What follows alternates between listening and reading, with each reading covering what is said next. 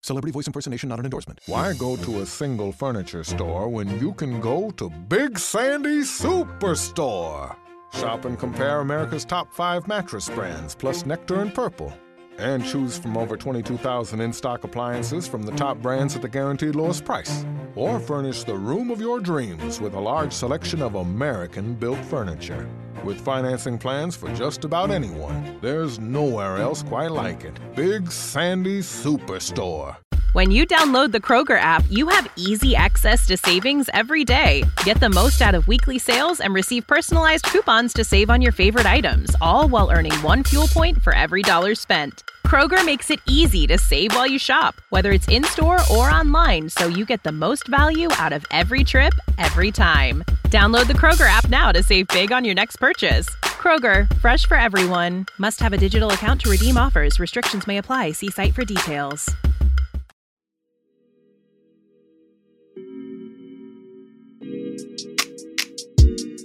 Hello, good morning, angels, and welcome back to Morning Ray. This is officially my third time trying to record this intro, so let's hope third time is a charm. Third time's the charm. Third time's a charm. The charm. Whatever. Whatever this catchphrase is, whatever the saying is. I'm Lanny, and I'm so excited for today's episode. As per usual, I have Tess. Tess is a therapist and life coach who is going to be coming onto the podcast. It's a really great episode. I think there's going to be lots of tangible takeaways, a lot of good information. Um, you're definitely going to want to grab your notebook and tune in and really listen to this episode. I'm super proud to be putting it out, and I know you're going to love it. A little background on Tess. She is known as the Millennial Therapist by C N B C, although you'll learn in the podcast that she doesn't really call herself that, but that's what C N B C calls her. She specializes in helping millennials discover their unique life path and offering individuals concrete tools and skills on navigating obstacles in their lives when feeling lost. She's a vital resource for those who may be feeling stuck, uninspired, or uncertain by where they are in life. She brings her experiences within the worlds of psychotherapy and coaching together in The, her work with young adults on relationships, mental health, and career development. Um, she's been working with millennials closely and intimately for the past decade, and she has expert insights on the challenges that young adults, so like you and me, and what we experienced during these tough times, especially like the pandemic. In the episode, we discussed everything from signs that you're overdue for a mental health day and how to approach asking your boss or those around you to help you get that mental health day, how to address feeling overwhelmed and the pandemic fatigue that a lot of us are feeling, ways to set and maintain healthy boundaries, whether it be in your relationships, whether they are platonic or romantic, or in your working relationships, professional relationships, whatever it may be. We also talk about a few other different things. I really loved having Tess on. Tess and I spoke a little bit about my experience with therapy and how to go about asking for help if you want to start out therapy. And so that is what we talk about. But until then, let's get into our weekly intention. Now, I'm going to be honest, I haven't really set this before. Normally, I write it out in front of me. We're kind of winging it.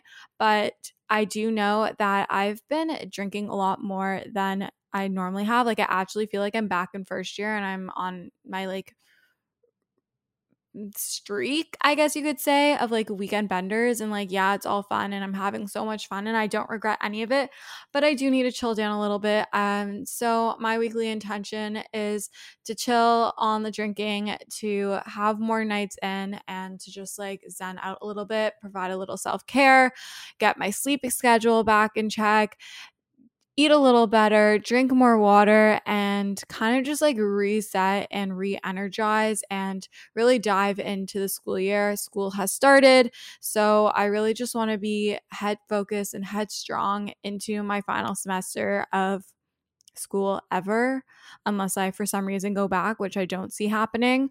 But I just want to like take a chill pill with the drinking. I'm tired, and that leads me t- into the tip of the week, and that's to like really be aware of how you're feeling and to be aware of what you actually want and what your body needs and wants, opposed to giving into peer pressure. Yes, it's fun to go out and have fun, but you don't have to necessarily drink every single time you go out.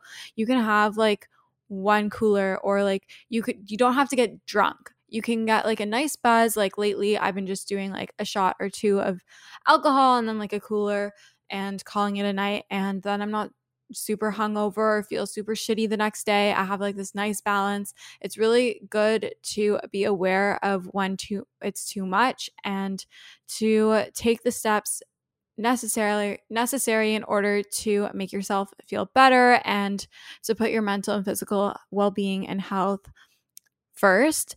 So those are my weekly intentions and tip of the week. Onto my current faves.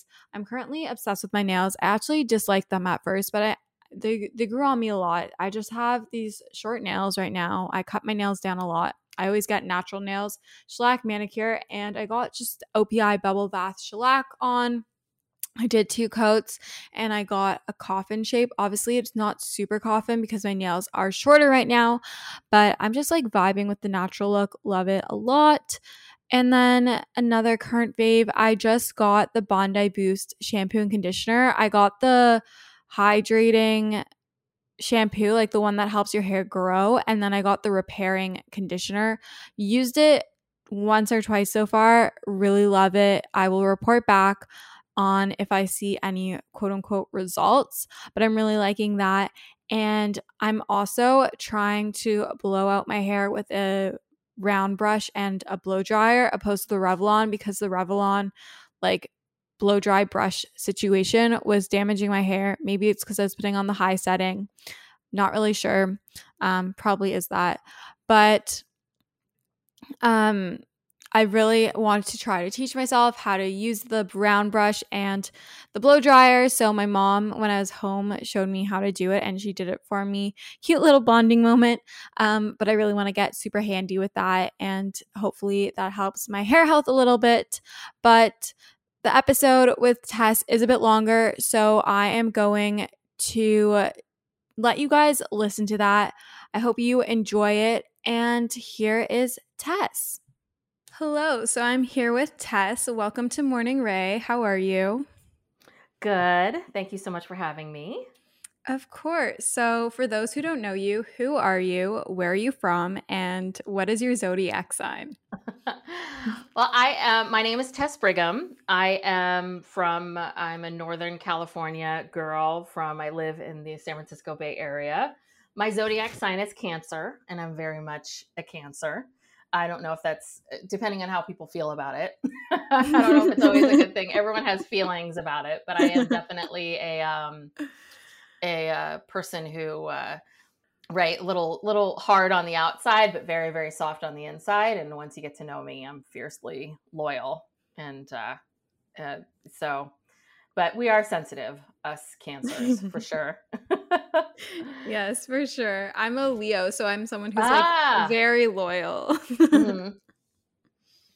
Yeah, that's just what I've heard. I've gotten this feedback when I've gotten my chart read where they've said, you know, you need to have a little bit more of that Leo energy, because there is something about Leos who, right, that sort of like, here I am, take me or leave me, like proud, you know, this, this yeah. no, you know, no self-doubts of who you are, like love, you know, and I think that that energy is a good thing sometimes, because that when you get filled with self-doubt and unsure and all of that, it's just, it's a, it's a, a you can just drain the circle of, you know, drain the, the sink, just constantly going in circles about, about certain things. Yeah, I love embracing my inner Leo. I feel like when I was growing up, I never understood, like, because I was so shy growing up. I feel like now in big social, like, um, events and stuff, like, or big social settings, I get a bit more shy again. But definitely one-on-one, I'm more outgoing. And when I say, like, I'm shy, they're like, what? What are you saying? Like, you're not shy at all. But then my friends, like, if they really are observant and aware of, like, and know who I am, and they see me go into, like, a group setting with maybe, like, I don't know every single person, and I mm. feel a little out of my comfort zone, they're like, oh, that's what you were talking about. You're a little more standoffish.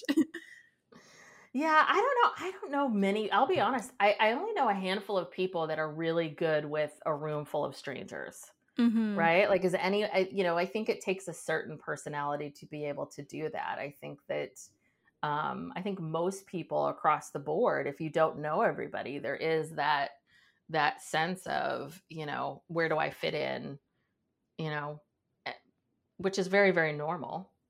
Yeah, for sure. And like, I always find that once I get a bit more comfortable, um, I definitely feel like I can open up more and be more like my usual self, how I would be in a smaller situation. Yeah.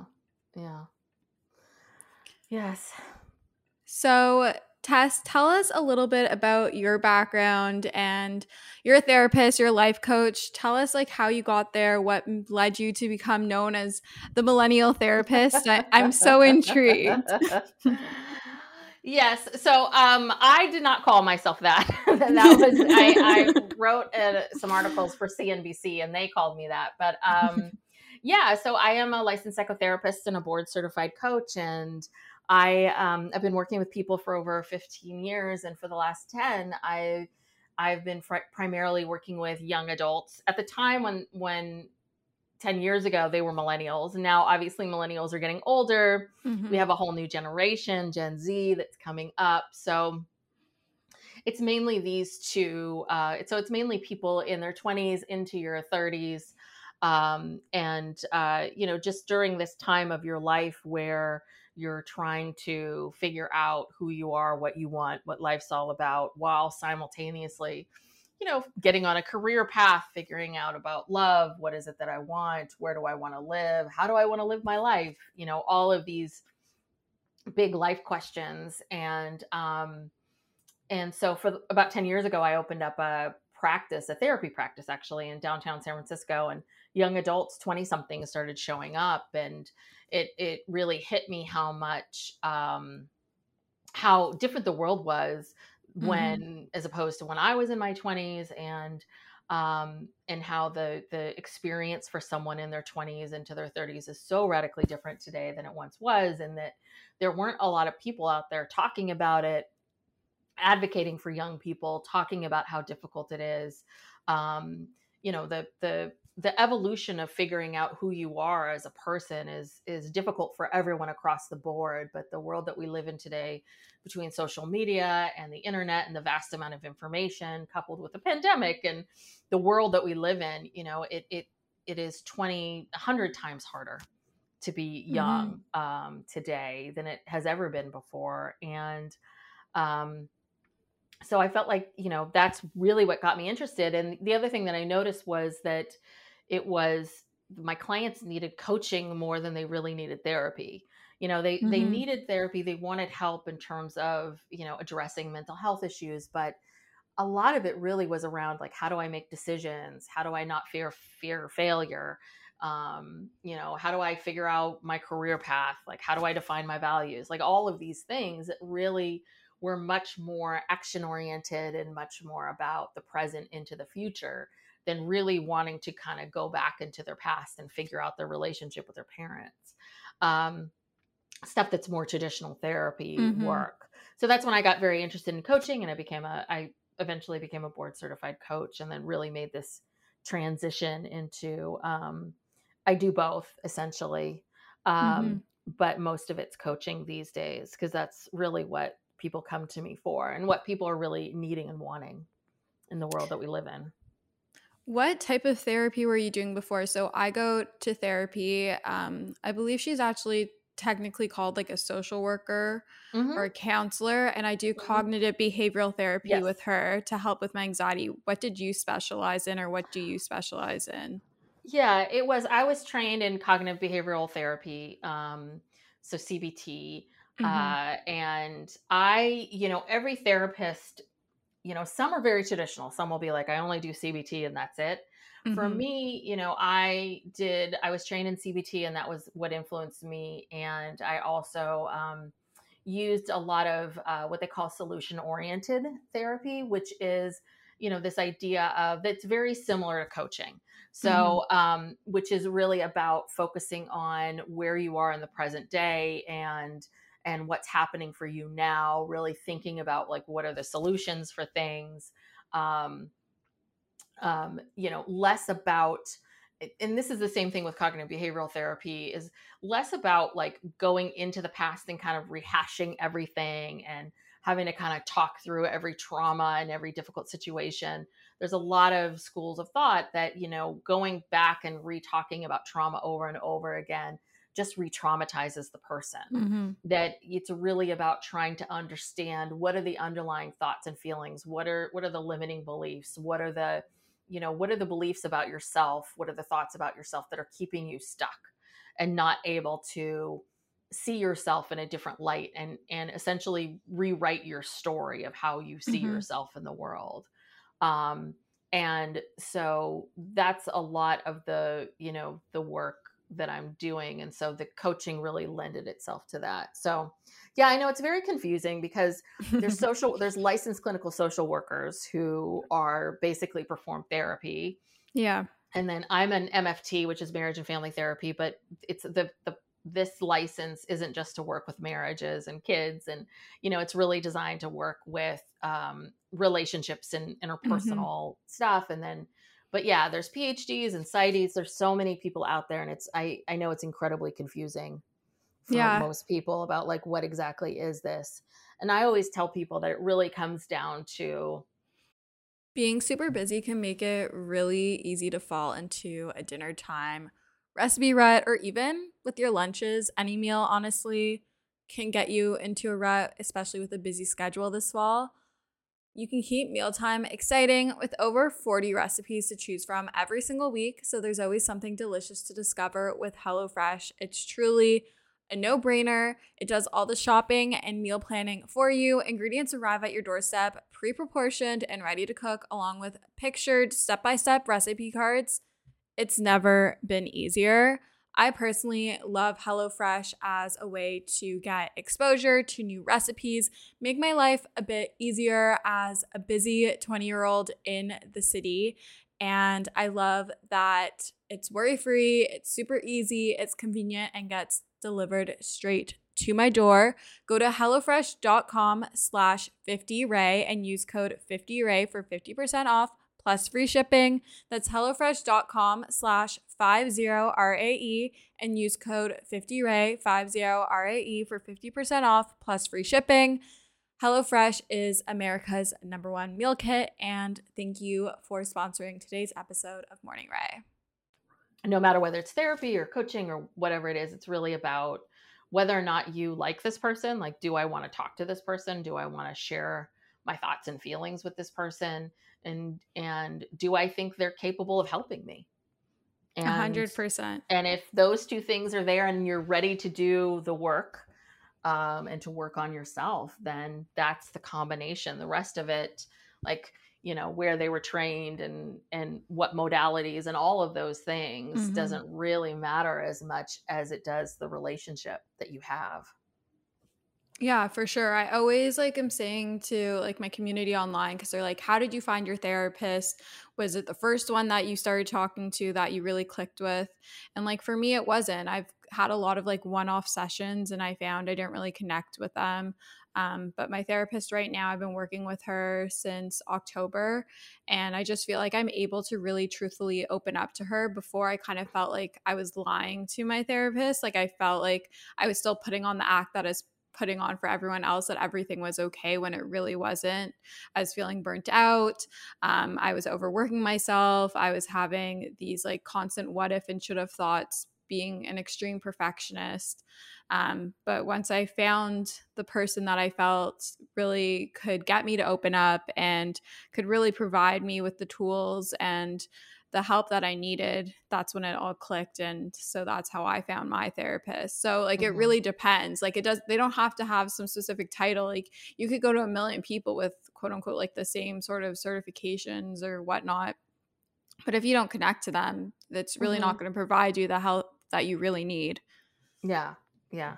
And I always tell people like, you're the, you know, you, the person seeking help, you you're the one who is, you know, it really comes down to you, you know, mm-hmm. and what you want, what you're looking for, what works for you. You know, a good, any, any good therapist will gives, any therapist will get on the phone with you and chat with you for at least twenty, thirty minutes to see, you know, if this is a good fit and all of that. Mm-hmm. And, you know, and I've said to people along, you know, over the years of like, no, I don't think I'm your person. Like, let me, you know, I think you need more of this. So you just get a sense of it. And so hopefully a good therapist will, will steer you in the right direction. But yeah, I tell people all the time where, you know, the worst case scenario is you go in, you pay the session fee, you meet with someone, and yeah, okay, it doesn't click, but you learn something about yourself and you learn more about what you're looking for and what you want. And um, I far too often see people who they go with a therapist, they feel like they can't be, you know, they don't feel comfortable with them. They meet with them a couple times. They're, they never feel comfortable. And the, it's such a bad experience that it sort mm-hmm. of turns them off from it. And so the idea of going back and talking to someone seems just awful. And so they don't get the help that they need. And, and the thing is, is it's like anything. It's like, you know, you sit on a lot of love seats before you buy the love seat, you, you drive different cars before you pick the car. Like it's the same, it's the same mm-hmm. idea. You know, if this is going to be a long-term relationship uh, that you're going to build, then yeah, you should make sure that, you know, you should try out a few different people to see like what is really right for you. And, and it will, you know, it will give you a tremendous amount of information. A hundred, a hundred percent. Um, right now, I feel like a lot of people have been experiencing burnout, um, are overworking themselves, especially with like work from home and uh, hustle culture being a huge part of society. What are some signs you've noticed that are common amongst people that means like they're overdue for a mental health day, a day to just sit back, relax, and really like reset, re-energize, and get their head in the right space? Yeah, I think, um, well, one, one big one is if, if I, you know, if you sit, stop and ask yourself, when's the last time I took a day off? Mm-hmm.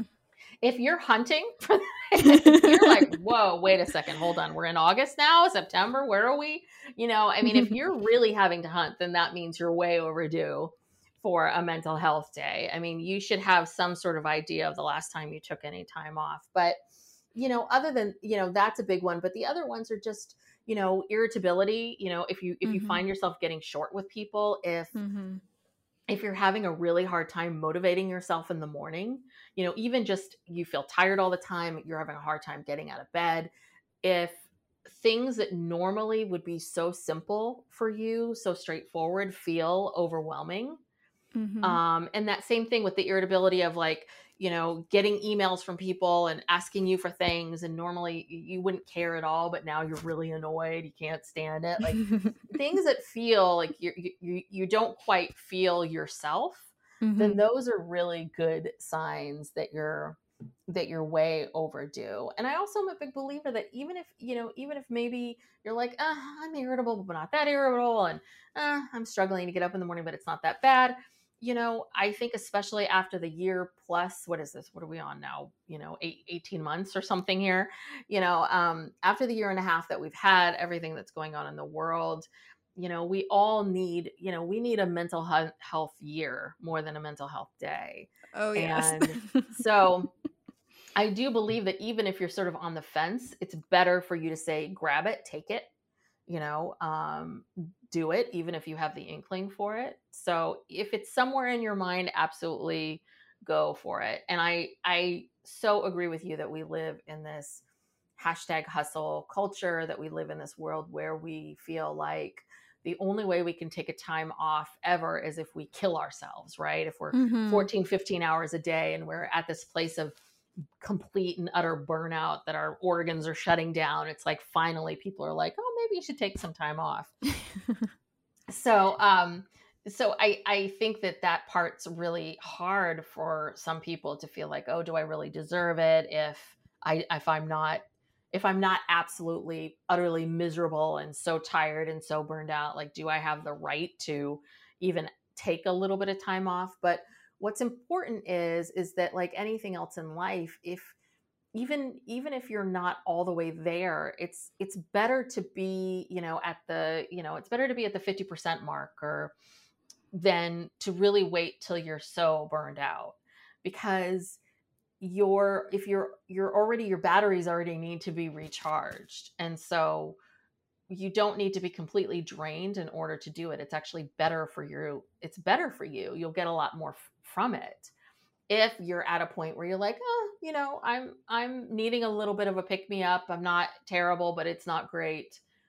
You're better off taking that time before you're, you know, completely, completely out of it. And, and because that's the other thing, right? If you, if you wait till you're so burned out, then one day, two days isn't going to be enough. Um, So you're better off sort of managing your time now and taking a day here and there more often than just sort of waiting and waiting and waiting. A hundred percent. How would you recommend someone who maybe works a corporate nine to five, who might be a little bit intimidated by their boss or whoever they're reporting to, to ask for that time off? I feel like there's still this stigma around taking a mental health day, even though within the past year, it's become more of a common conversation amongst like our family and our friends. How would you recommend for them to reach out to whoever their supervisor is or their manager to ask for that mental health day? Yeah. I mean, I, I think that, um, you know, some of it is a bit of looking at and figuring out, like, do you have, you know, do you have time off? You know, if you have time off that you can take, you don't really, you just take it. You know, you don't have to sort of explain mm-hmm. what the time is for. I think that if you do work in this really corporate job and it's not, you know, the idea of taking a mental health day is not as accepted, then I think you don't even need to go in and explain what it is. You just simply say, I'm going to, you know, I'm, I'd like to take some time off. These are the dates, and get it approved. If you're at a company that you feel like, or if you don't want to take any of your scheduled time off because you want to use it for vacation time, mm-hmm. um, if you're at a company, you know, again, it comes down to the company and the relationship that you have with your boss. I think it's really, it's about just simply being, you know, scheduling some time to talk to your boss, being very direct, but you also don't have to get into and prove to them and get into the nitty gritty of, oh my God, and I'm struggling and this is what's happening. I'm getting irritable, you know, any of that. I think it's really just a matter of letting them know, like, um, you know, this is how I've been feeling. This is what I need. This is what I'm requesting. Yeah. I love and, that.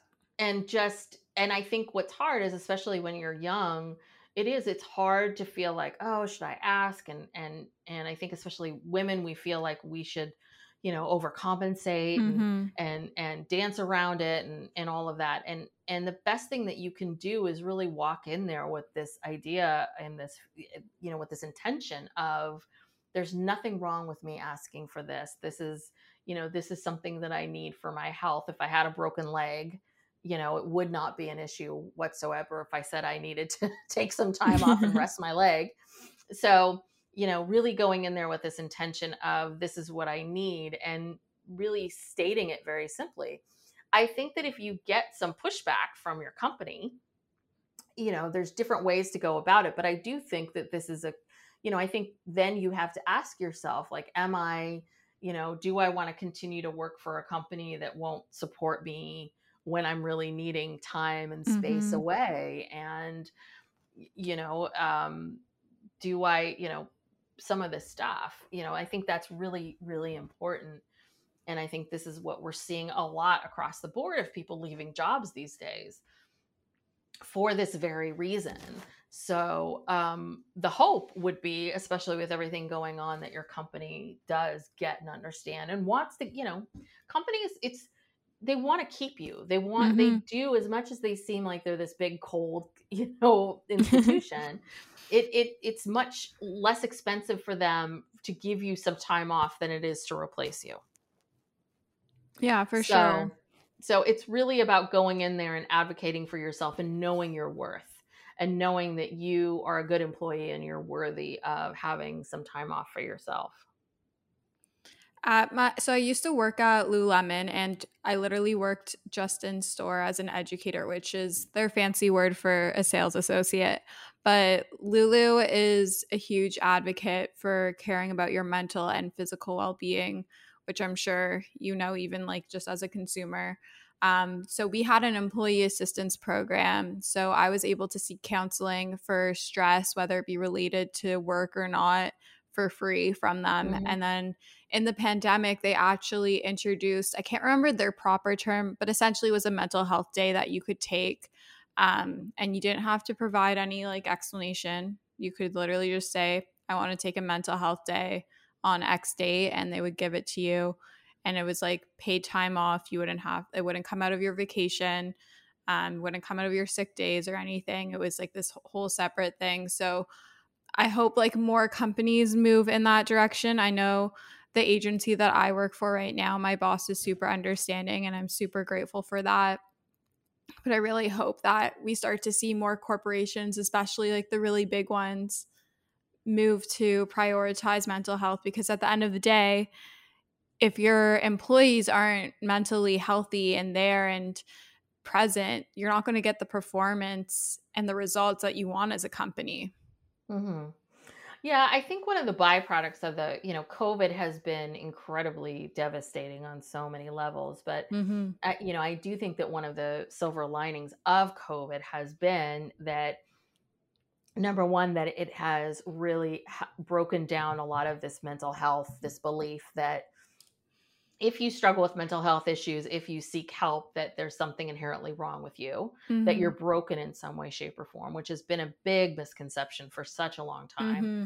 And I'm so glad to see that people are talking about it a lot more.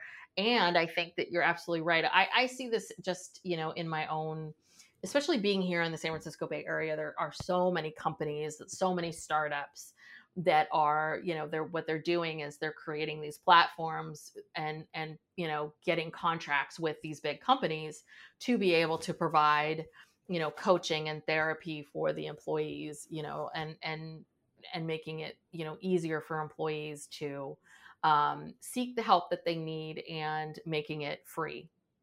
Mm-hmm. And I agree with you that I think that, you know, we have this, we have this built-in system right now where, you know, that this, there's this idea of your healthcare is paid for by your company and that you have these copays and that, you know, you go to the doctor and it's, it's, you get what you need and, and it's not going to break you. And there needs to be that same thing with therapy, because the problem now is, is that the, the system of therapy, it's been broken for a long, long time. Mm-hmm. Um, you know, I, I, I have a very small private practice in the Bay Area, and, you know, I, I myself and many, many other therapists that I know, do, we do not take insurance, you know, because the insurance companies make it so difficult for us and they don't compensate us. So being super busy can make it really easy to fall into a dinner time recipe rut, or even with your lunches. Any meal, honestly, can get you into a rut, especially with a busy schedule this fall.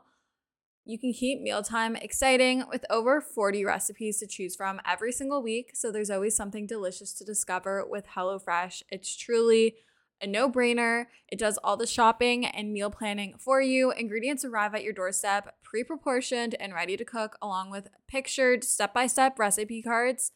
It's never been easier. I personally love HelloFresh as a way to get exposure to new recipes, make my life a bit easier as a busy twenty-year-old in the city. And I love that it's worry-free, it's super easy, it's convenient, and gets delivered straight to my door. Go to HelloFresh dot com slash fifty Ray and use code fifty Ray for fifty percent off, plus free shipping. That's HelloFresh dot com slash fifty R A E and use code fifty Ray fifty R A E for fifty percent off plus free shipping. HelloFresh is America's number one meal kit, and thank you for sponsoring today's episode of Morning Ray. Lucky Land Casino asking people, what's the weirdest place you've gotten lucky? Lucky? In line at the deli, I guess? Aha, in my dentist's office. More than once, actually. Do I have to say? Yes, you do. In the car before my kids' P T A meeting. Really? Yes. Excuse me, what's the weirdest place you've gotten lucky? I never win and tell. Well, there you have it. You can get lucky anywhere, playing at Lucky Land Slots dot com. Play for free right now. Are you feeling lucky? No purchase necessary. Void where prohibited by law. eighteen plus. Terms and conditions apply. See website for details. It does create this, this thing of like, you know, most th- therapists, we want to help people. And we don't we don't want to gouge people, but we also need to make a living. And I and I live in an incredibly expensive place where every you know at the cost of living, everything costs a lot to live here and to pay rent and all of these things. So it is you're you're constantly in this bind where you know that you know you you know that you know that insurance companies, right? If you're an outside provider, they're only going to reimburse you, you know, twenty, thirty, maybe forty percent of what the cost of therapy is. So therapy becomes this really difficult thing to get and find. And it becomes something that um, financially gets, gets really tough for people to seek out for themselves. So there has to be some sort of shift in the system where companies are paying for it and, and therapists, coaches are well, you know, are compensated mm-hmm. for it. There's, there's gotta be a balance to it. Right. Yeah, and, for sure. And I think what we see now is a lot of insurance companies kind of betting on the fact that people aren't gonna, you know, they're just not going to bother finding a therapist through the insurance company, or they're not going to send in the claims or whatever it is.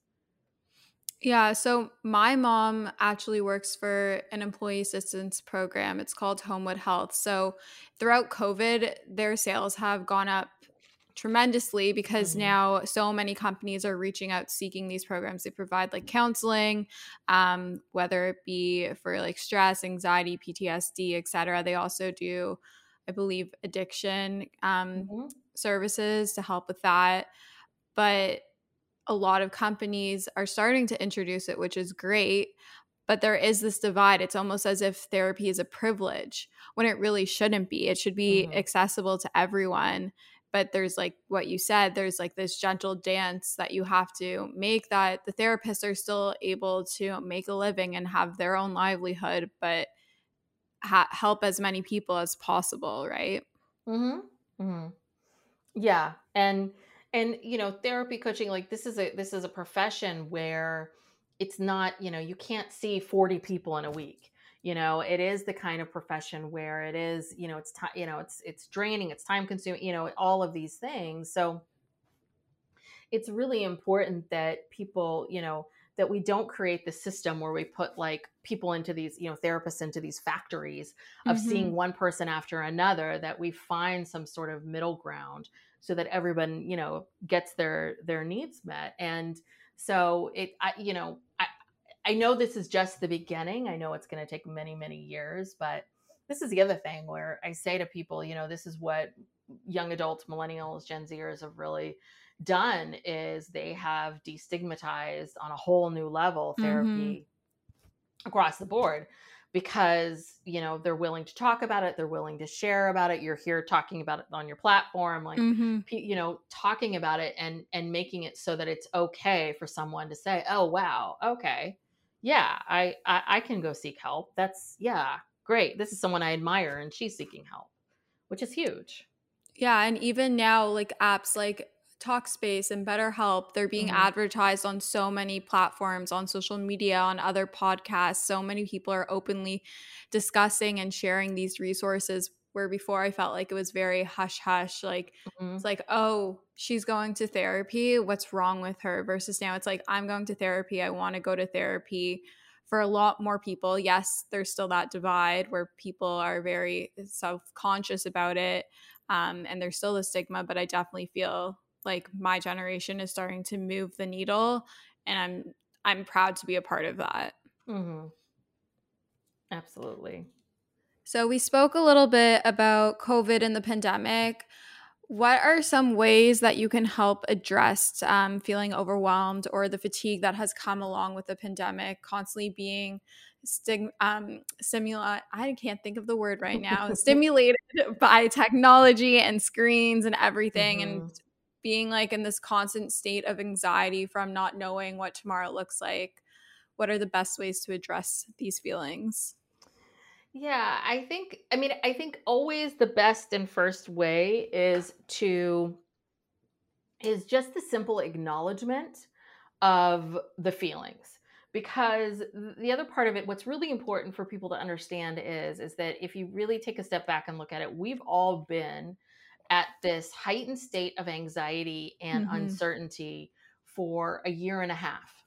So if you think about someone who goes to war, you know, like a tour of duty is a year, mm-hmm. you know, and we see, you know, we are very accepting of someone who comes back from war, who's been at this heightened state of anxiety for a year, that, yeah, they were going to have P T S D symptoms. They're going to be, there's going to be a struggle. It's going to be difficult.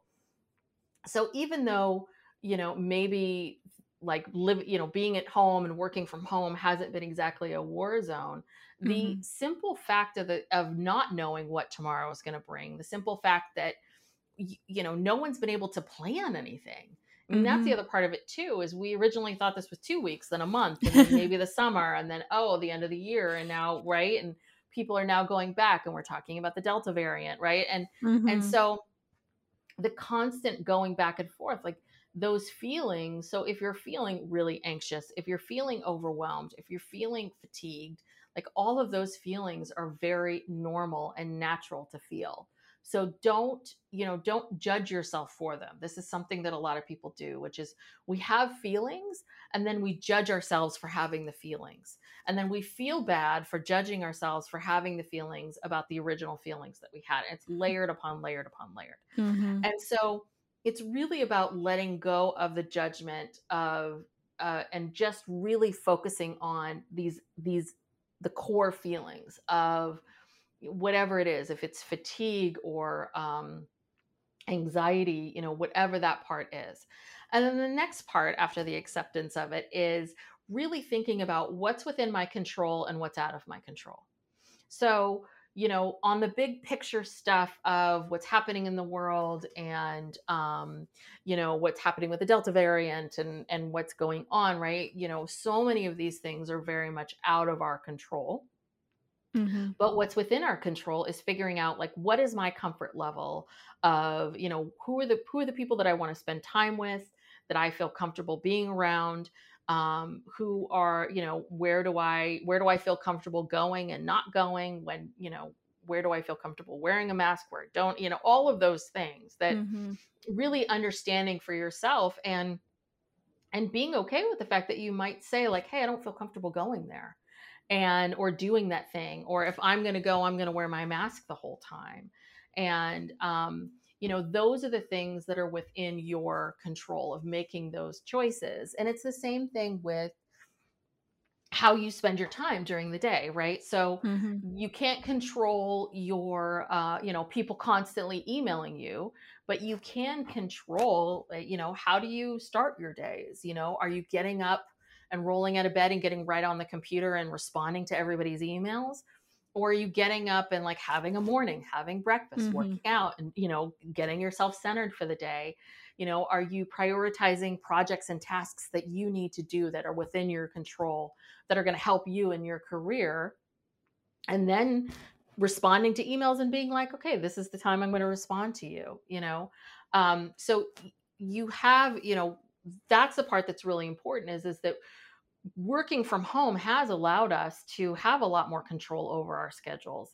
And what I'm seeing is so many people are just filling all moments, just working and not doing enough for themselves. You know, you have control over taking a break for lunch, of scheduling meetings, saying no to this meeting because you have too many meetings, you know, mm-hmm. really picking and choosing. And again, how do you spend your evenings and who do you spend it around and, and, and all of that. So it's, it's, it's about making choices, because the thing is, is that, you know, so much of this has been out of our control, and the feelings, you know, this whole pandemic, everything that's happened has been something that we did not choose for ourselves, that we can't control. So that feeling and that feeling of loss of control that creates that, that, you know, frustration and anger and the fatigue. And so if you keep bringing it back to, okay, what is within my control in my orbit, then that will help you feel more like, oh, this is my certainty. I have certainty around this. I'm certain that I'm going to have a lunch hour, right? I have mm-hmm. certainty around and control around that I start my day like this, you know, whatever that is for yourself.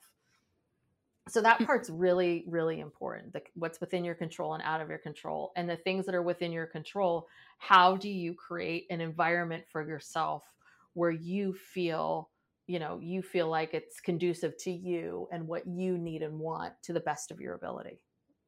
A hundred percent. I have always been someone that has put so much emphasis on having a morning routine, whether it's a million steps or it's literally three that day, just having something to set myself up for success.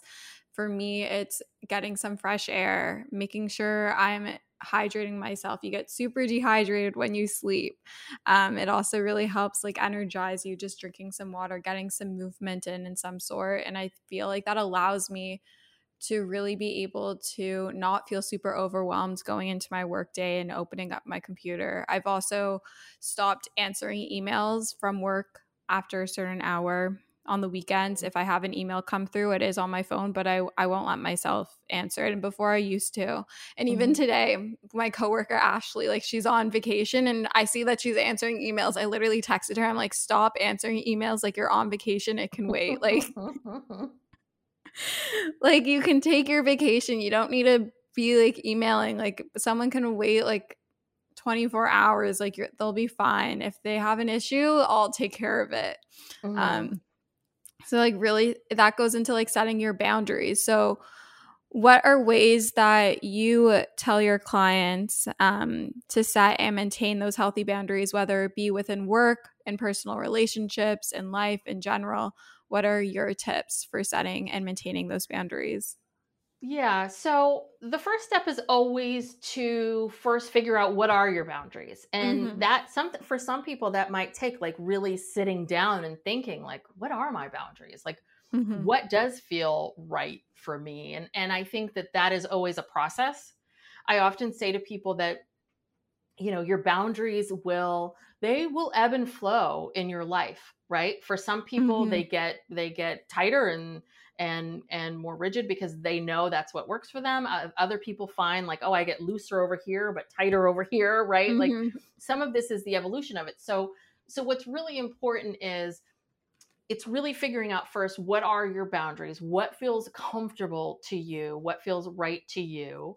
And, and then once you've defined those, then it's about then you want to implement them into your life. And so some boundaries we implement and we don't need to tell anybody about, which mm-hmm. is, you know, one of them might be like, I only respond to emails, you know, well, I don't respond to emails on the weekend. So you don't mm-hmm. really need to make that announcement to everybody, right? It's really about you um, making that personal choice for yourself. And then the hardest part about boundaries is this, it's sticking with them. Mm-hmm. It truly is. It is just like what you're saying, like you get that. And I, and I do this too. And I, I, you know, I too struggle with this, which is you get the email and you're like, God, it would be so simple to just respond really quickly. Yes. but, but yeah, it's being able to say, no, like, you know, that is not an emergency. Like nothing's going to fall apart. I will do that on Monday. And, um, so that's the hardest part is really you sticking with them. So that's why, you know, if you're new to setting boundaries that, you know, sometimes it might just be one thing that you do, you know, you start with one thing. If you know that it's going to be hard for you, trying to create fifteen boundaries, you're going to get overwhelmed and it's going to feel too much and you're going to stop. So pick a boundary or two that you want to start um, and implement them. And then again, sometimes you have to, sometimes it's, you don't have to say anything to people. Other times you do. Sometimes mm-hmm. you do have to say to someone like, hey, um, you know, I need to move this meeting to this time. And, and so, and again, it comes back to this idea of when you go to your boss about the mental health day of like mm-hmm. not getting into a big, long explanation of what's going on. I think, again, we feel like, well, can I move this meeting to this time? 'Cause like, I'm busy over here, blah, blah, blah. It's really about like, hey, we have this weekly meeting. I need to meet, I, I need to move it. These are some times that I can move it to. Mm-hmm. And just doing that and, and just saying, okay, this is how it is. And so then now you've moved that meeting. Now you have twelve to one every day open. That's your lunch hour. And then it comes down to like, how do you honor that time and how do you hold that for yourself? And yeah, you might have to over and over again say to people, yeah, hi, I see that you scheduled something. I'm not available during that time. You know, let's, mm-hmm. we need to move it. Um, and yeah, you might have to say it over and over again. That's the other part of it too, about boundaries is it's sticking with it. And, and the other part of it is, even though you may have to remind someone of your boundary several times, it doesn't mean that the boundary is not a good boundary. It just means that some people get it quickly. Some people get boundaries instantly and they're very respectful and they can do mm-hmm. it. Other people need to hear it twenty times. And I know it's annoying and I know it's frustrating, but at the same time, my guess would be the people that need to hear it ten times, twenty times, those are the ones you probably have the most problems with. And those are the ones that the relationship needs to change. And again, just because you have said it several times doesn't mean that it's wrong or that you shouldn't ask for it. It just means that they have a hard time with it or they don't quite hear it or understand it. But, um, and then, you know, as you're bebopping along, you will get triggered. You will want to, you know, go against the boundary. And it, then you just have to keep reminding yourself of the original, like, why did I set this boundary? Like, why is this important to me? You know, and that's part of the original part of like asking yourself, like, what are the boundaries that I need and, and why is that important? And then constantly reminding yourself, you know, this is really important to me. Like, I know that when I have a lunch hour that I feel better, I feel more centered and, and, you know, uh, able to do the work for the rest of the day. I'm a better parent, I'm a better partner, whatever it is.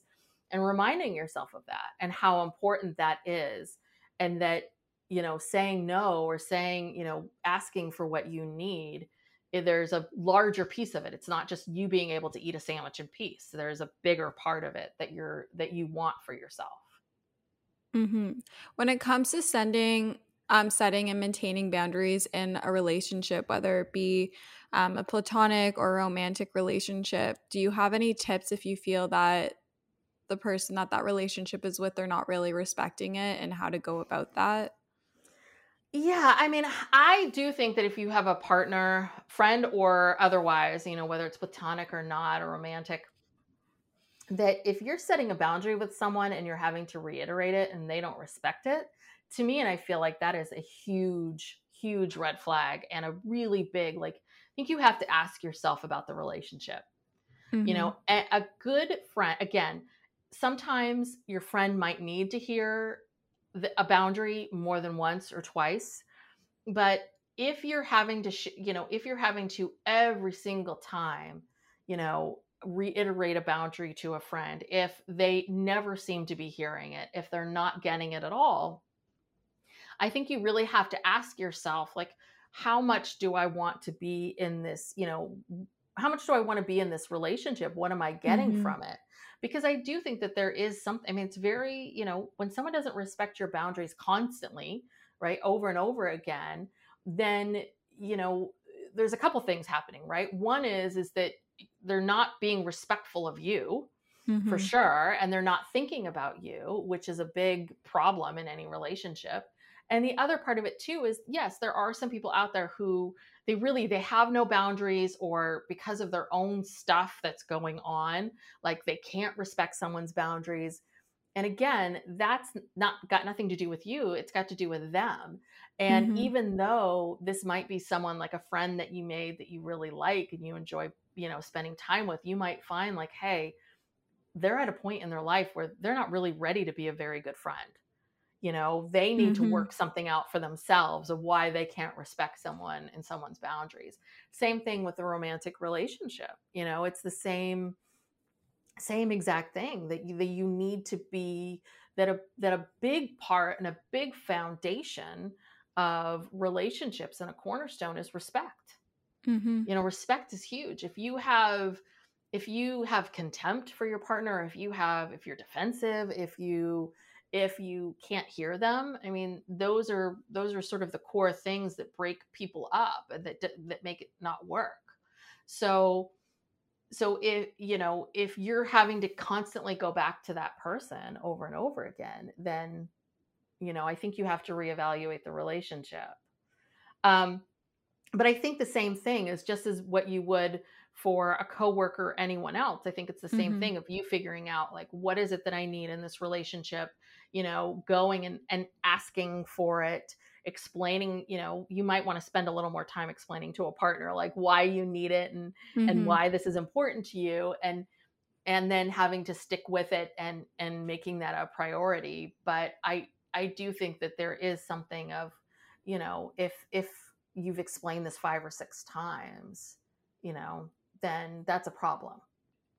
Yeah, for sure. I feel like I've gotten really good at being communicative, and thank God to my therapist, because before that was definitely something that I needed work to work on. But even so, me and my friend Corey, she's come on my podcast before.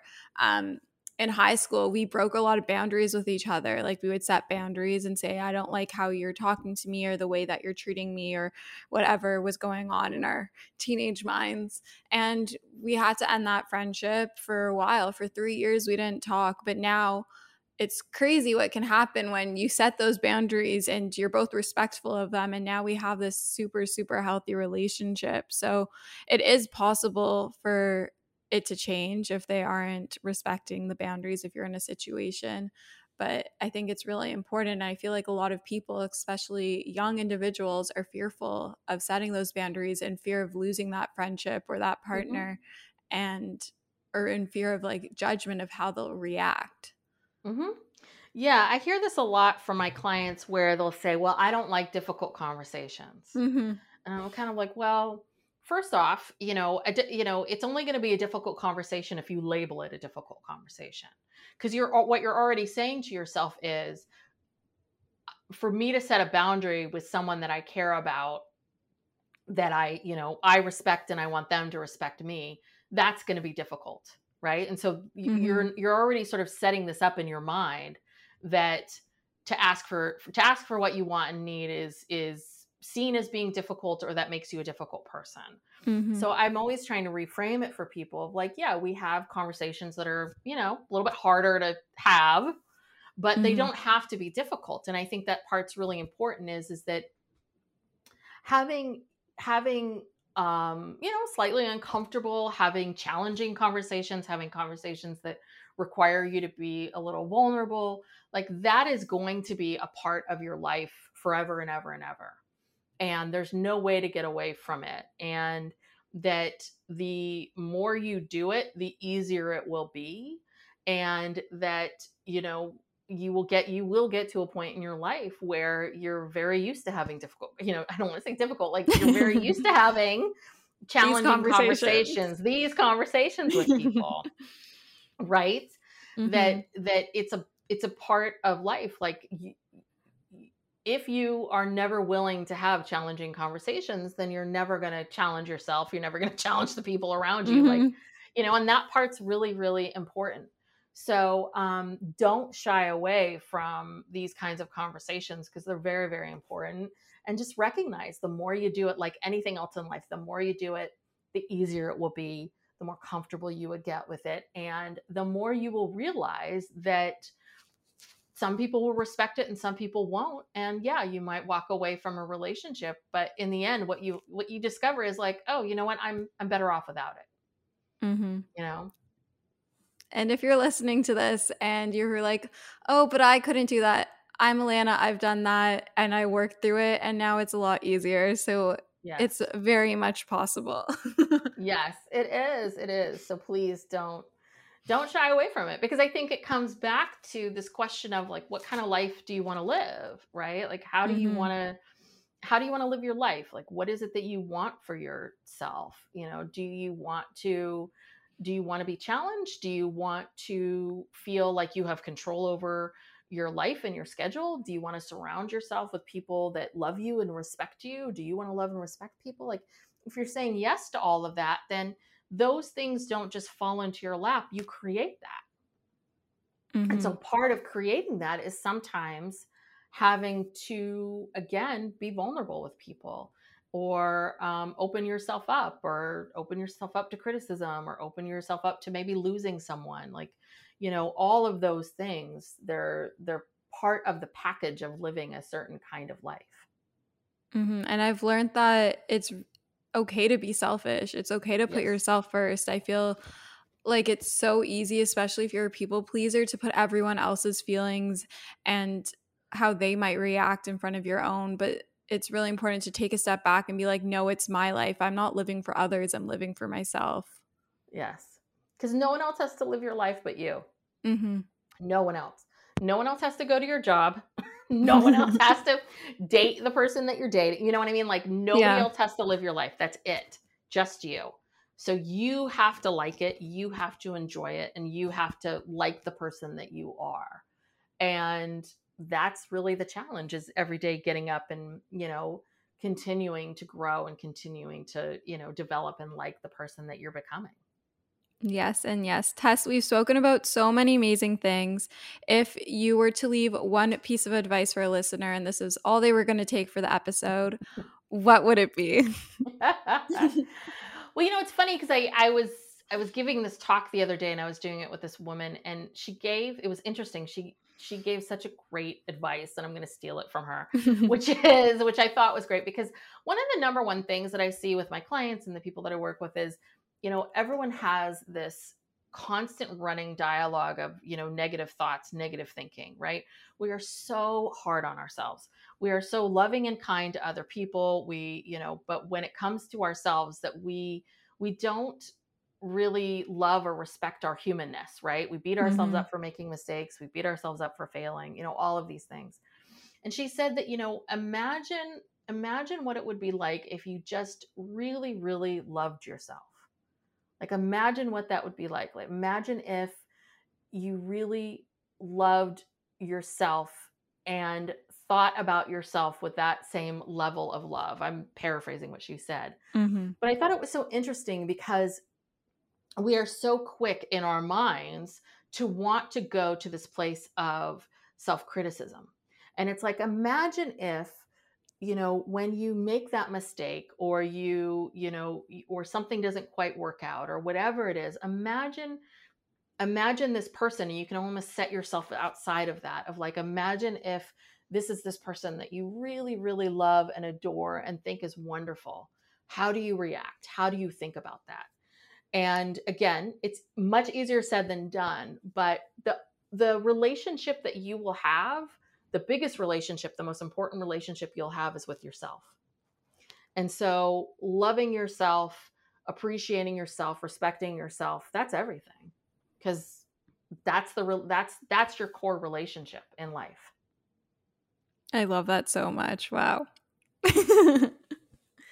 Um, so Tess, plug yourself out. Where can the listeners find you? Um, if they want to get in contact with you, see what you're up to, tell us where they can find you. Yes. So you can find me uh, in a couple different ways. I'm on Instagram, Tess underscore Brigham. And I give a lot of great um, help and advice, a lot of the stuff that we're talking about today. Um, I put that on my Instagram. But if you go to my website, just tess brigham dot com, I'm revamping my website right now, and I'm really excited about it. I'm relaunching in uh, November. I have several courses that I'm going to be offering. One is called, the big one is called True You. It's all about finding your true self, a lot of the things that we're talking about today.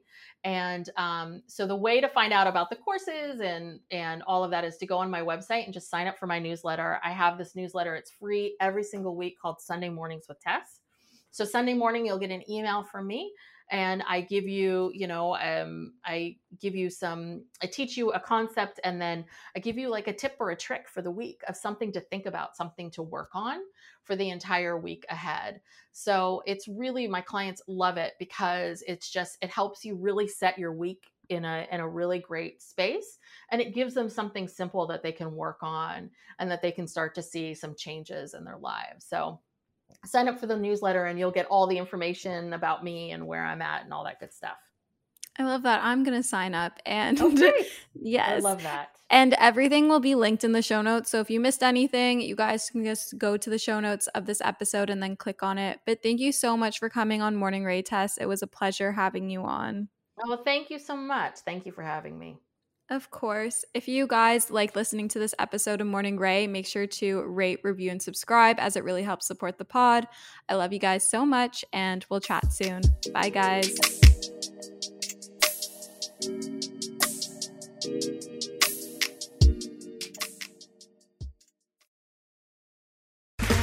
Okay, round two.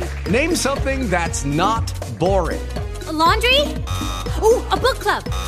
Computer solitaire, huh? Ah, oh, sorry. We were looking for Chumba Casino. Chumba. That's right. Chumba Casino dot com has over one hundred casino-style games. Join today and play for free for your chance to redeem some serious prizes. Chumba Casino dot com. No purchase necessary. Void where prohibited by law. eighteen plus terms and conditions apply. See website for details.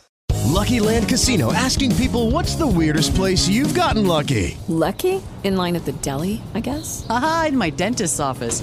More than once, actually. Do I have to say? Yes, you do. In the car, before my kids' P T A meeting. Really? Yes. Excuse me, what's the weirdest place you've gotten lucky? I never win and tell. Well, there you have it. You can get lucky anywhere, playing at Lucky Land Slots dot com. Play for free right now. Are you feeling lucky? No purchase necessary. Void where prohibited by law. eighteen plus. Terms and conditions apply. See website for details.